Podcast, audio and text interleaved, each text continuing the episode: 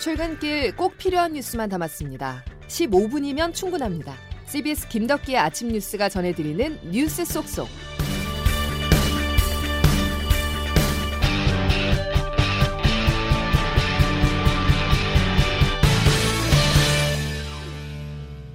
여러분 안녕하십니까. 시월 구일 한글날 김덕기 아침 뉴스입니다.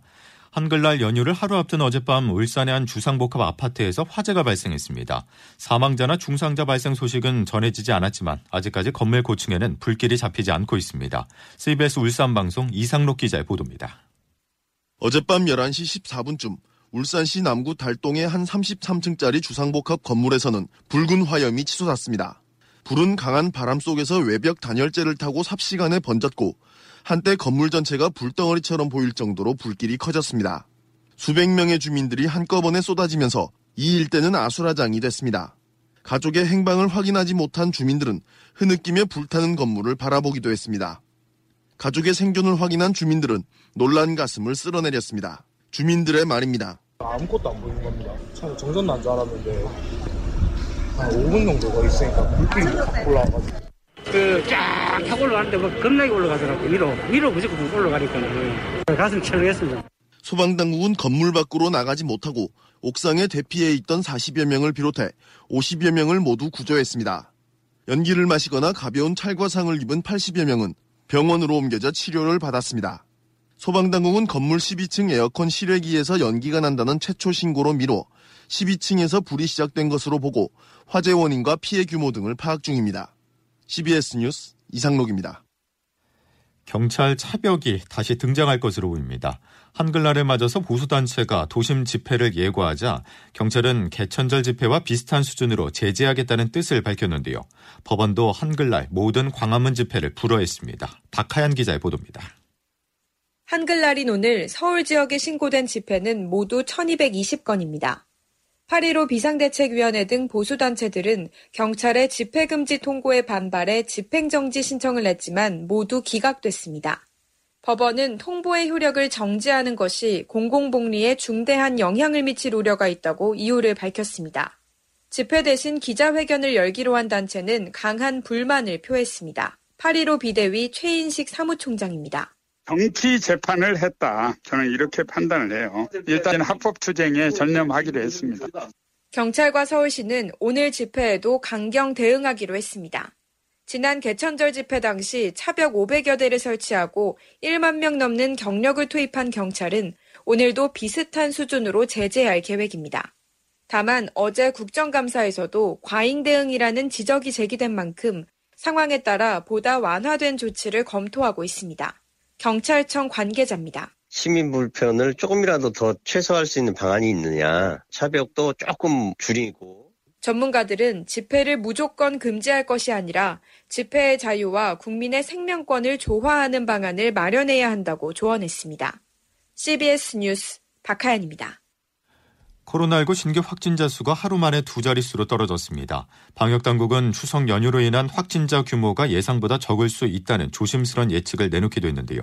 하지만 한글날 연휴와 도심 집회라는 고비가 남아있어 불안감은 여전합니다. 취재 황영찬 기자입니다. 국내 코로나십구 신규 확진자는 육십구 명으로 집계되며 다시 두 자릿수 증가세를 보였습니다. 이번 주 신규 확진자 추이는 등락을 거듭하고 있는데 팔월 휴가철 직후와 달리 급격한 확산세는 발생하지 않고 있습니다. 방역당국은 국민들의 적극적인 방역수칙 준수 덕분이라며 추석 연휴로 인한 확진자 규모가 예상보다 적을 수 있다고 내다봤습니다. 중앙방역대책본부 이상원 위기대응 분석관입니다.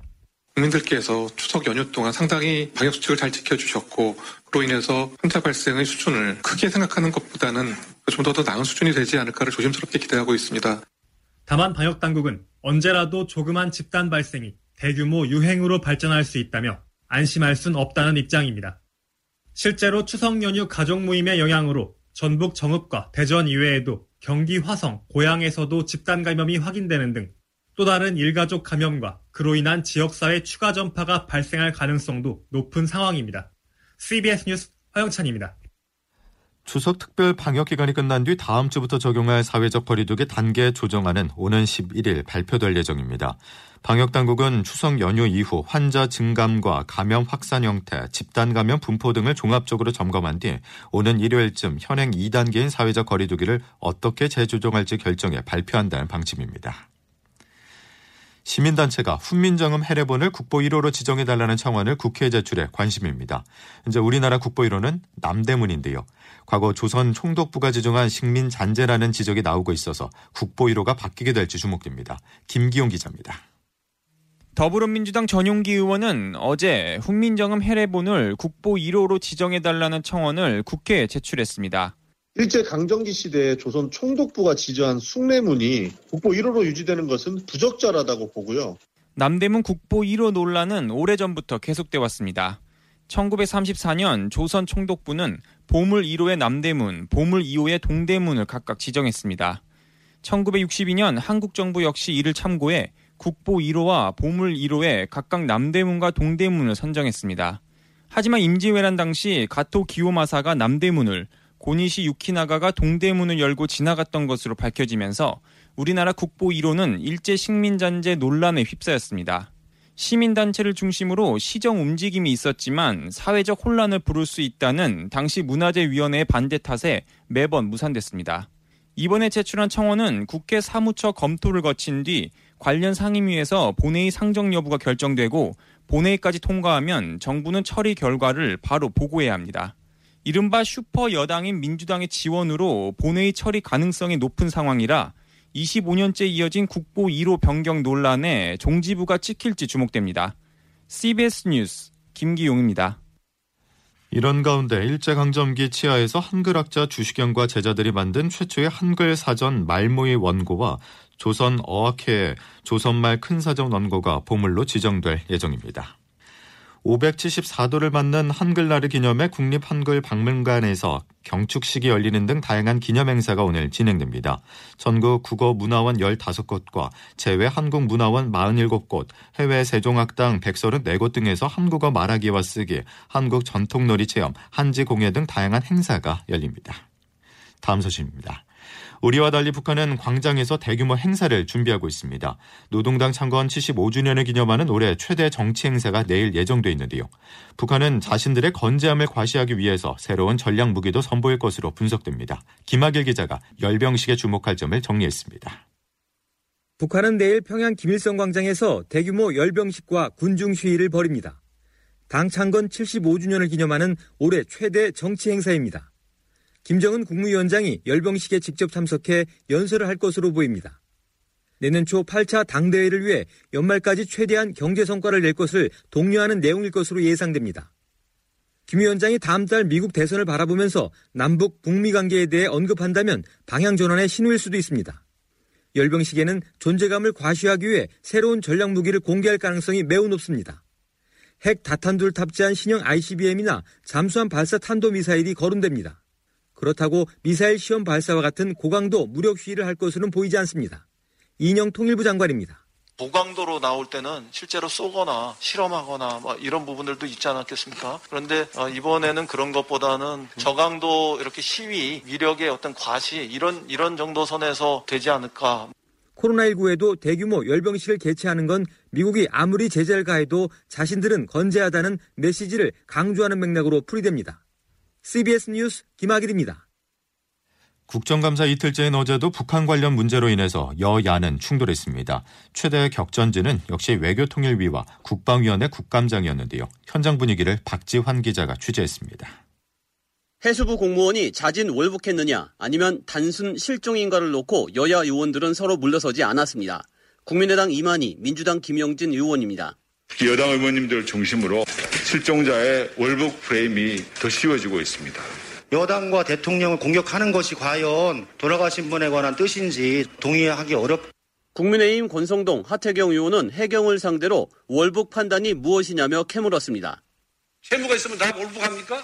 이런 엄청 수사 결과가 어디 있어요 도대체? 그냥 월북이라는 단어는 있었어요.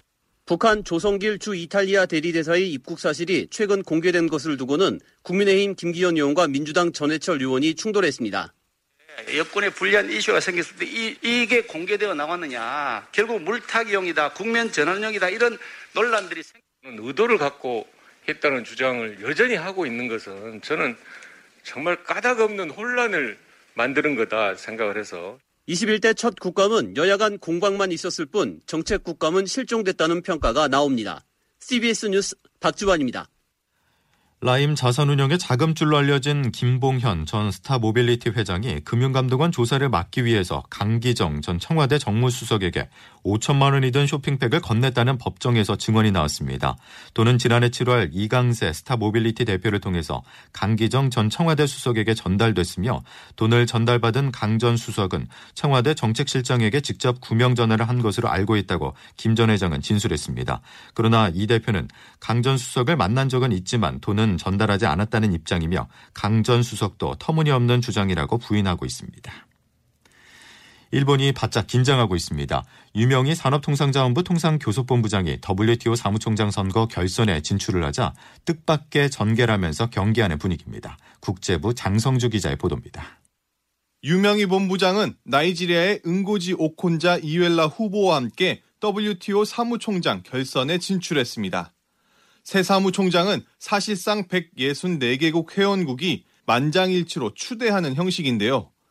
회원국을 지역별로 보면 아프리카가 사십여 개국으로 가장 많고, 이어 유럽과 아시아, 미주 순입니다. 핵심은 일본입니다. 유 본부장이 더블유티오 사무총장 선거 출마를 선언했을 때 하시야마 히로시 일본 경제산업상은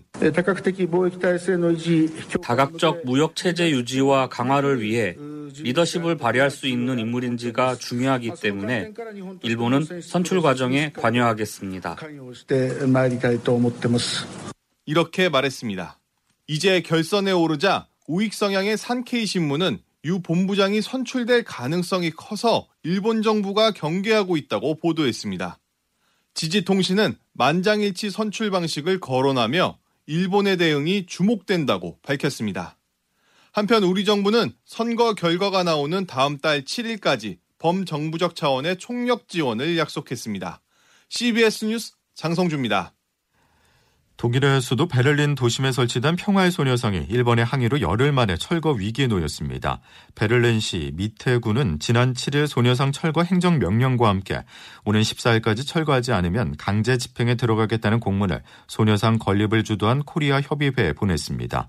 일본 정부는 외무상이 직접 독일 외무부에 불만을 표시했고, 일본 대사관을 통해서도 지속적으로 베를린시 당국의 철거를 압박한 것으로 알려졌습니다. 농림축산식품부는 강원도 합천군 상서면 소재 양돈 농장의 아프리카 돼지열병 의심돼지에 대한 정밀 분석 결과 아프리카 돼지열병으로 확진됐다고 밝혔습니다.